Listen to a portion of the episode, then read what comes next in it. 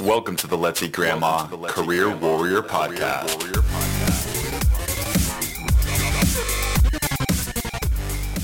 And welcome to the Let's Eat Grandma Career Warrior Podcast, where our goal is not only to help you land your dream job, but to help you live your best life. Today's episode is all about conflict. Maybe this is something you struggle with, something that you're dealing with right now, or something that you try to avoid at all costs because this makes you anxious. I know it does for me. Well, in this episode, we're going to talk about how to deal with conflict the right way because it is a major part of the job search, your career, and if you're not encountering any of it, then you're not doing it right. So, we're also going to cover promotability with an emphasis on mid level professionals. What are some things we can do to increase our brand value, to get promoted, to move on up in our careers? Something I get very jazzed about talking about. Before we get into today's episode, I do have breaking news. The Career Warrior podcast has just teamed up with LinkedIn in order to join the pilot of their new program, the LinkedIn Podcast Academy. What does this mean? It means that we're going to be making a commitment to you, dear listener, to engage with you and to improve the show. This means we're going to be increasing to weekly episodes now. So if you are subscribed, you're going to see a new episode every Monday morning. It also means you're going to see the logo LinkedIn Presents on our show because they are going to be co branded with us now.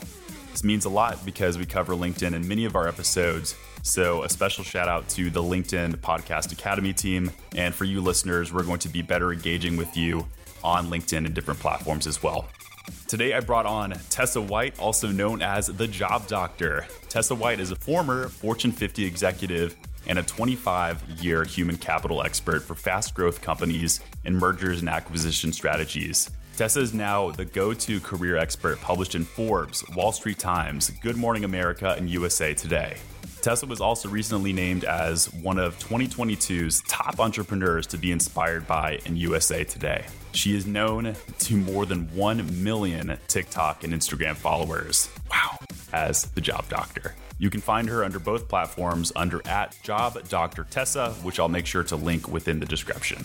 Tessa's heard the cry for help and has created a much needed guidebook with the unspoken truths of career success, which was published under HarperCollins. This was made in order to teach how to avoid career layoffs and traps and achieve greater wealth, speaking directly to the millennial and Gen Z audience who are competing for jobs at a rate not seen since World War II. Tessa, I'm so excited to have you on the Career Warrior podcast. Welcome to the show. Thank you so much. I'm thrilled to be here. We are going to have a lot of fun during this conversation. But the thing I want to open up with is talk about this book that you wrote called The Unspoken Truths of Career Success. What was the pain point you were trying to solve when you wrote this book? And I'm sure it's going to resonate with many listeners today. Well, interestingly enough, I had originally entitled it The Lies That Got You Here. And for me, was about the things, the untruths, or the things that people believe about how the workforce works that aren't true. And the things that do them a disservice because as the head of HR, I get to see what's happening all the time behind closed doors, all the conversations that are happening. And I realized people are getting tripped up, including myself, on the same things. And I felt like if I could uncover what those things are and how to work through them in a way that you can come out ahead, that would be really useful to people. It's I wrote basically the book that I wished I would have had as I was growing my own career. Yes, I love that. And I've thumbed through the books. I've poured into pretty much every chapter and read excerpts from it. And I can't wait personally to dive into it and finish it front beginning to end. But what I'll do is I'll pull some excerpts that I know I had questions about. And I know listeners, future readers of your book will have questions about as well, because I think it's really exciting to actually have your voice in this podcast. And the topic that I wanted to pull out of the book and to bring to life was this topic of conflict. I'm personally excited because it's something that it's played a big part in my life. It's something that makes me nervous, yet at the same time, I know it's something that if I or other career warriors can learn to deal with in an effective way, then it could really move things along. So, one of the bullet points that your publicist emailed when they were suggesting show topic was this bullet that says, the number one action that builds trust, disagreeing. And that really popped out at me. Uh, so I'd ask you, what makes disagreement the number one action that builds trust? And can you bring any fun stories here?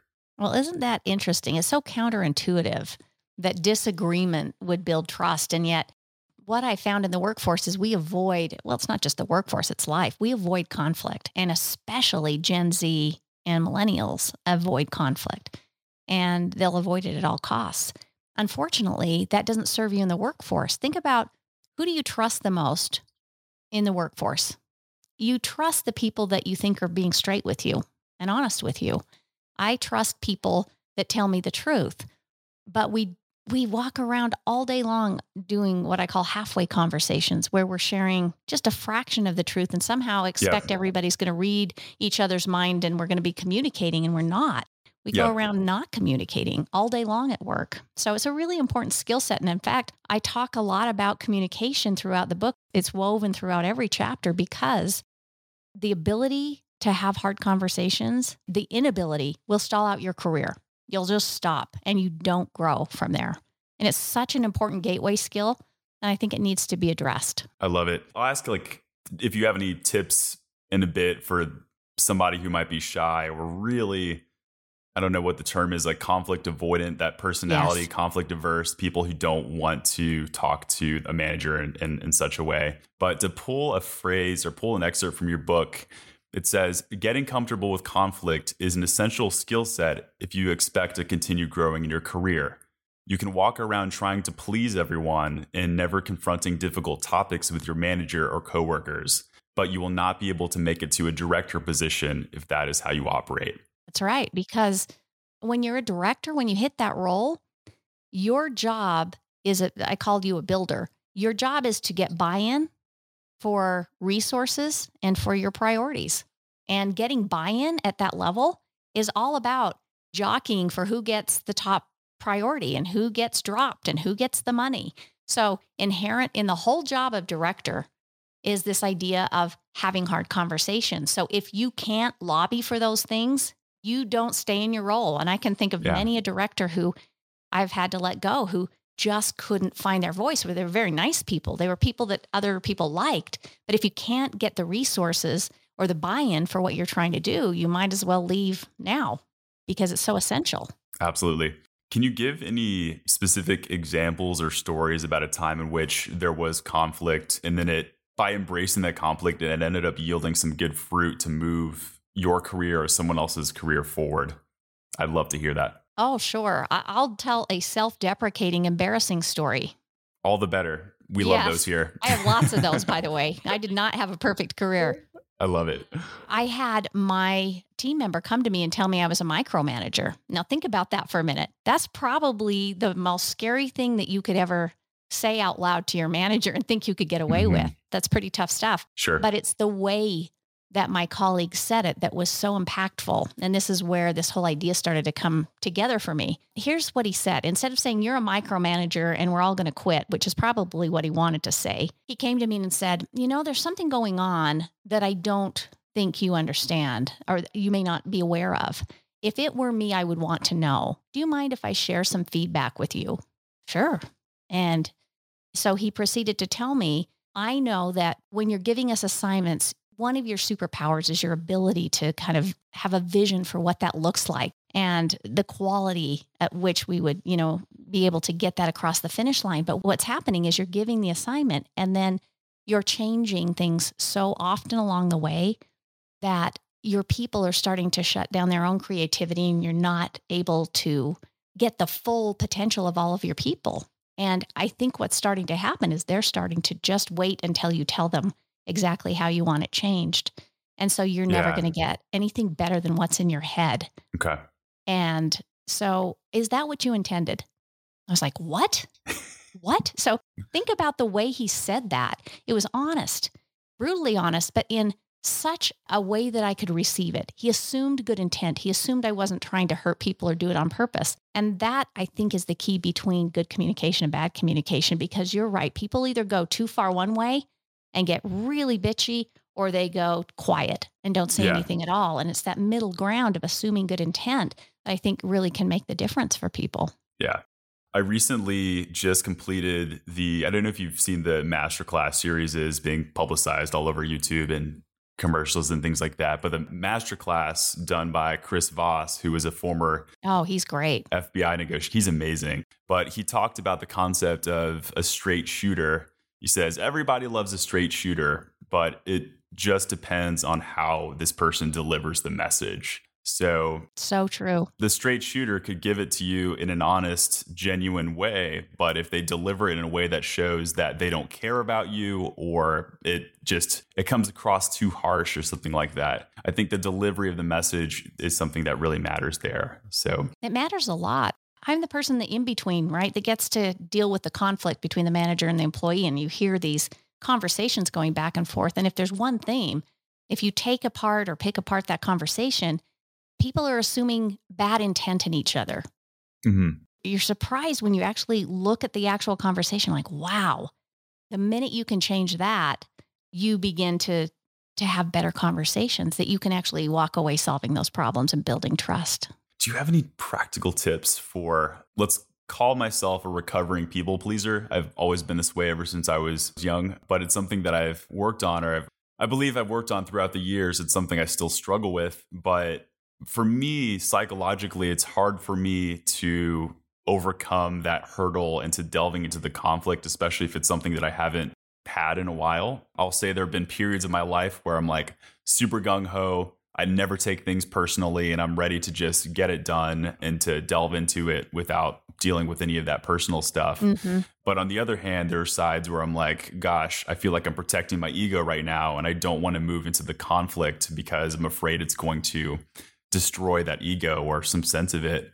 So, do you, like I said, do you have any tips for those who want to get over that hurdle mm-hmm. or jump into the deep end of the pool and yes. start dealing with conflict? Yeah, I think a lot of people are like you, Chris. I think they want to do it and they have the intent to have the right conversation. They just do it the wrong way. That's why I dedicate so much of the book to this and give so many scripts. My advice to you would be the minute that you can remove intent out of the conversation, which is woven into all kinds of things when we talk to our manager, especially, it helps. So, what I expected, what I observed, if you can just start there, what did I expect to happen? What actually happened? It takes the emotion out of it and it's a fact based conversation and it begins to set the stage at least for you to have a really good conversation because there's no blame. All you're saying is, I expected that I would be working, you know, 40 hours a week, but we would occasionally have projects that would take us overtime. But that would be the exception rather than the rule. Mm-hmm. But what's happening is for the last eight weeks, I've had to put in 50 hour weeks. Okay. Right. So you're just, you're identifying the gap. Uh, that's a really good start. And even if you botch up all the middle part of the conversation, if you end with a question that is, again, not blaming, and assumes good intent that's is that what you intended or do you see it differently or is there something missing that I don't understand? You're leaving the conversation open for that person to go, Oh, I, of course I wouldn't intend for that to happen. I didn't realize you were working that hard, or I didn't, hey, this project is going to end really soon. Mm-hmm. But if all you do is say, I'm getting burned out and I can't take it anymore, that's not going to be very productive conversation it closes the loop there. And as like as a podcaster and somebody who mm-hmm. loves to have genuine conversations, I think what that person did, which was really powerful, is they opened it up by asking a question, like a really powerful question at that. Like, is that what you intended mm-hmm. to make this a more productive conversation that isn't pointing the finger, like just complaining about something? So, and surprisingly, the hardest part of the conversation for most people is identifying the gap. They go, Why am I upset? Like, really? And, when you take the emotion out, why am I upset? There's an expectation that was missed always, but it mm. takes a minute to kind of vet that out. And I tell people before you go ham on somebody, go sit down and write down what did I expect and then what did happen so that you can convey the differences. Mm-hmm. And it, it just becomes so much easier to have a conversation that way to start with that. So we have to ask since this was we're getting you know open and personal here but what was the outcome ultimately of that conversation did it lead to that progress like we spoke about honestly it was one of two times in my career that i got really really impactful feedback that was negative that changed me because somebody dared to say it and the reason this one's so big for me is I still work I still work on it. In fact, I am so sad for the employees that lived with me before I realized I was doing this. Mm. And I'm sure they're out there because I am so mindful of it now and I try so very hard to change the way that I behave with people. And it's one reason I talk about that topic of micromanagers a lot. It's it's one of the top frustrations people express about their manager. And if they're like me, they didn't even know it. So for me, it was a changing moment, you know, a Yeah. transition point for me. But I'll tell you, I cried a lot of nights when I realized that that's how my people were experiencing me. It's not what I intended, not at all. Gosh. And yet I was lose I was about to lose a good share of my staff as a result of it. I mean, that's pretty sobering stuff. Well, thank you for sharing that. That is not only incredibly insightful, but I mean, the humility it takes to not only recognize that, but share it with other people. And for your listeners, I really recommend the book. I'm a stories person, and there are plenty of stories that I've seen within this book. And I think for me, if I want to make a change or be influenced by something, I need to hear those stories. So thank you for sharing. Yeah, that's one of the reasons, Chris, that I put so many case studies because I think people need to see how it plays out and want to see stories. And they'll notice in the book, we've got case studies all Mm. over the place with real examples that I think will resonate. Well, to grab another excerpt from that same chapter, it says, Then there are three magic phrases. These questions do more than diffuse conflict than any other technique or strategy I can teach you. They are a non judgmental way to allow space for the other person to share their point of view without insinuating blame or wrongdoing. Could you share perhaps these three magic phrases and what they actually are? Yes, I'll say them again. And I them a little bit in that last story. It's Mhm. is that what you intended? Do you see it differently? Or is there something I'm missing here that would help me understand? And the reason those are so powerful is those allow an opening for continued conversation. It's partnership type language. And when people get tripped up, it's because it's us versus them. Bottom line. My manager's against me. My manager doesn't want to give me a raise. The employee isn't performing. It's us versus them. And what those questions do is it says, Yeah. You're my partner. That's what you'd say with somebody that you're in it for the long haul. And it allows you to just continue to, to dive deeper as to what's going on and really unwind it before people get frustrated and, and walk away from the conversation. I even used that on somebody that was a senior executive. He was a bully, a big bully, and everybody knew he was a bully but he didn't know he was a bully. He thought he was just so direct and so able to lead the conversation and make things happen. And I remember going on a walk with him around the block. it was so scary for me. You know, he told his people he that they didn't need to do what HR said. I'm like, oh, geez, I'm gonna. Have said to it just like him." that. Yeah, just don't do it. So wrong. I'm like, oh my gosh, I gotta. and we had this walk around the block, and those questions allowed us to actually have real conversation with each other. Like, help me understand. hmm And, you know, go to the end of the story. We're actually still great friends today. And he had no idea that he was perceived as a bully, which blew me away. But we were Yeah. able to make small inroads, you know, a piece at a time. Because when you trust that somebody's going to tell you the truth, you start to rely on them. You know, they're going to tell me the truth or they're going to tell me what's going on. I'll know if something's not going right. Much more than we trust somebody that's, you know, the yes men. And I don't know how to say that in a gender neutral way. They don't have a new statement to use for that, but I think most people know what that means. Yeah, absolutely. You know, when you surround yourself with people who just say yes, you begin to not trust that. So that's why I say conflict builds trust.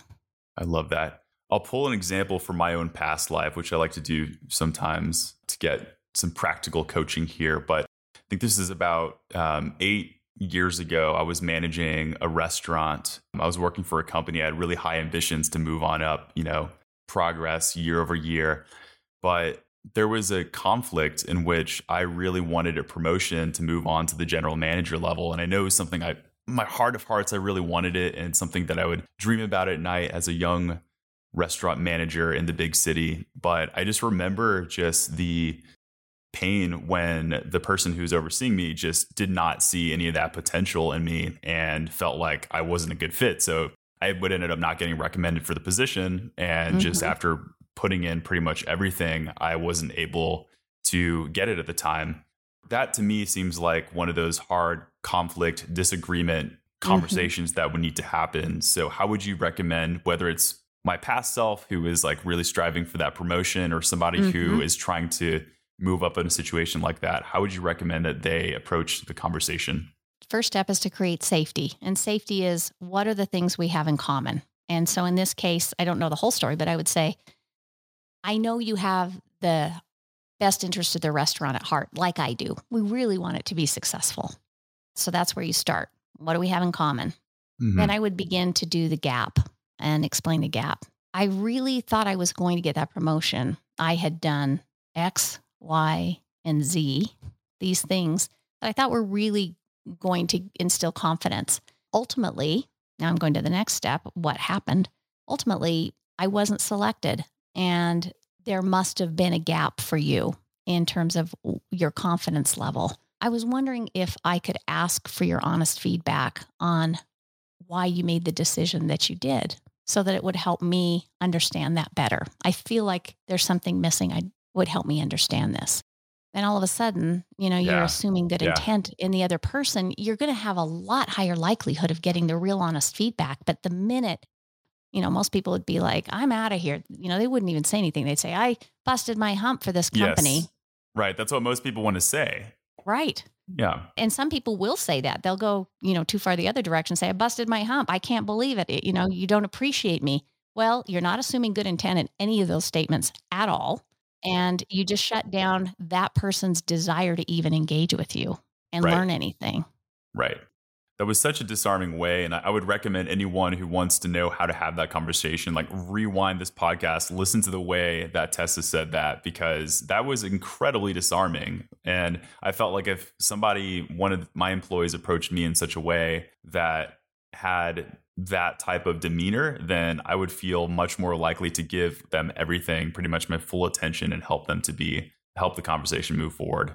So I really like that. And my young self had a lot to learn. So I wish that, you know, I hope anyone listening to this episode right now is able to take that away. I appreciate that you said that. I think, you know, just as a, if nobody remembers anything about this podcast except mm-hmm. one thing, it is have the conversation the way you would want someone to have it with you, even if you don't remember my techniques. And that will get you part of the way there. Craft the conversation you would want if you were on the other end. I love that. It's so powerful. So that's a perfect segue, I think, to the topic of increasing your promotability for a person who may be in the mid level. We do have people listening to this podcast, I'm sure, who are more entry level. So perhaps we can circle back if we have time and talk about how to increase promotability there. But what I do really like in your book is how you break it down pretty much career stage by career stage and talk about the different types of things that you might have to deal with within that stage. So I'll ask, what typically are mid level folks dealing with, whether it's like managers? I know we talk about the collaborators concept, but what are they Mhm. dealing with? And what are some typical mistakes that we make within the mid uh, section of our careers? That's a good place to focus because middle part of your career is where people's careers stall out. They get stuck and they just, Yeah. or they're able to move up. And it's also the hardest, particularly middle management. Middle managers, that's the hardest job in any company. Sure. 100% the hardest. Yeah. And I call it a mid manager sandwich. And it's because they're getting pressure from the top to get certain things accomplished and done. And they're getting pressure from their people who are saying, that's a stupid idea. And they still, as a middle manager, don't want to be seen as one of them, the bad guys up top. So they want to be, you know, still accept in this other peer group. And so they just are smushed in the middle of that whole thing. And it's really, really difficult. So I would just say that some advice for those that are in middle management is you're going to have to learn the art. Again, this has to do with conflict, right? You're going to have to learn the art of being able to get on board and ask questions if you disagree with upper management so that you can convey what needs to be done. You've been begging forever to be that your manager won't let you be more strategic, and you're finally in a position where you can be strategic. So, part of being Mhm. strategic is making sure your people know it's not like you're one of them, it's not us versus them. You're trying to help them get the job done and, and, and help them understand why you're getting certain things done. And you have to be on the same page as your senior leaders, or at least have the argument with them in a private room and come Sure. back and be on the same page. And that's really hard for mid managers. Yeah. It's really hard for them to do. It's a hard bridge to be more strategic. Yeah, absolutely. And sorry to cut you off. I just say I had a mid manager once who would end up taking feedback from their upper level manager. It's this person was like more of an executive and I just remember they were in constant disagreement and that person would complain about their boss to me and it kind of derailed it kind of like broke some of my trust i would say like within the whole organization because there was that disconnect in their own private room and they brought it over to me so that is exactly right because that manager was trying to be buddy buddy with you and like you wouldn't believe Right. these idiots, right? yeah And it breaks trust. It breaks trust because your people are saying, "What are they saying about me behind closed doors?" I mean, that's really the question that we ask anytime a manager or even a coworker is saying bad things about somebody else. We're like, "What do they say about me?" It breaks trust, and so that's really a hard lesson for middle managers to learn. You you can't do that. Yeah, it really did, and you're like I have good things to say about that organization overall, but it the the uh, the organizational flow communication could have definitely been improved. So let's hear another mistake that mid level managers are making in their careers to move things forward. What other things can we do better as mid level managers? Well, when you're in a stage two, you're, it's all about independence. Your manager gives you something to do, and your job is to figure out how to get it over the finish line, right? You're independently working kind of within your little realm. But ironically, you just master that, this independence, and you get thrown into middle management, which is a stage three, and interdependence is the name of the game because your projects are more complex. You're crossing over into other departments, and you're finally into that particular area of expertise enough that you can't be the end all be all. So you have to rely on other people. You have to rely on outside sources. You have to be able to make a phone call and find the experts. You have to surround yourself with really smart people. And so often what people do is they try to behave the same way they did in a stage two and say, I got this. I got this. I'm independent. I got this. It doesn't work. It doesn't work. So you have to focus on other people and making sure you're working through the whole ecosystem of the company well. Because one thing we know about promotability is that your ability to get promoted is directly correlated to how well you work with other departments. Mm-hmm. So this is stage three. Mm-hmm. And uh, that's where you get the champions that will give you the voice to get promoted. So that's something that's really hard for people. I would say I'm not even like aiming to get promoted in my own life. I'm an entrepreneur. I'm looking to improve my company and its reputation and move things forward. But like that's a mistake I've made in my own past. Even I'd say my recent past employees would probably say, but relying too much on the I'll take care of it myself and not understanding and communicating with other different parts of the departments to help get things done. So I think that's a really good thing that you brought up. It makes a lot of sense to me. I understand it because in a stage two, you're like, I've got this. I've got this. And that's what you were rewarded for. If you got this and you were able to do things without giving your manager a lot of headache, you are superstar. And it's so ironic that then you move into this next stage and nobody tells you, uh oh, you know, you can't do it the same way. You will get penalized rather than rewarded. It's just so ironic to me. And yet, you know, nobody ever voiced that to me until I could see the patterns of people and started to realize that was what was happening. And the second I want to talk about in that very section, talk, there's a subtopic that says limit your nos. And so for me, that popped out. I had some clarifying questions there, but just I don't want to leave the entry level person hanging here. Or are there any differences between mid level, entry level in terms of the mistakes that people are making in order to get promoted? And I know Yes. mid levels are collaborators. What are what are I guess entry levels called in, in Entry level, you are doers. You do what your manager tells you to do. and if you do okay. it faster or better, you win. And so you ask a lot of questions so that you don't mess it up. But in a stage two, you can't continue to ask questions over and over. You have to start to figure out the in between, between what the manager wants done, and you figure out the in between to get it over the finish line.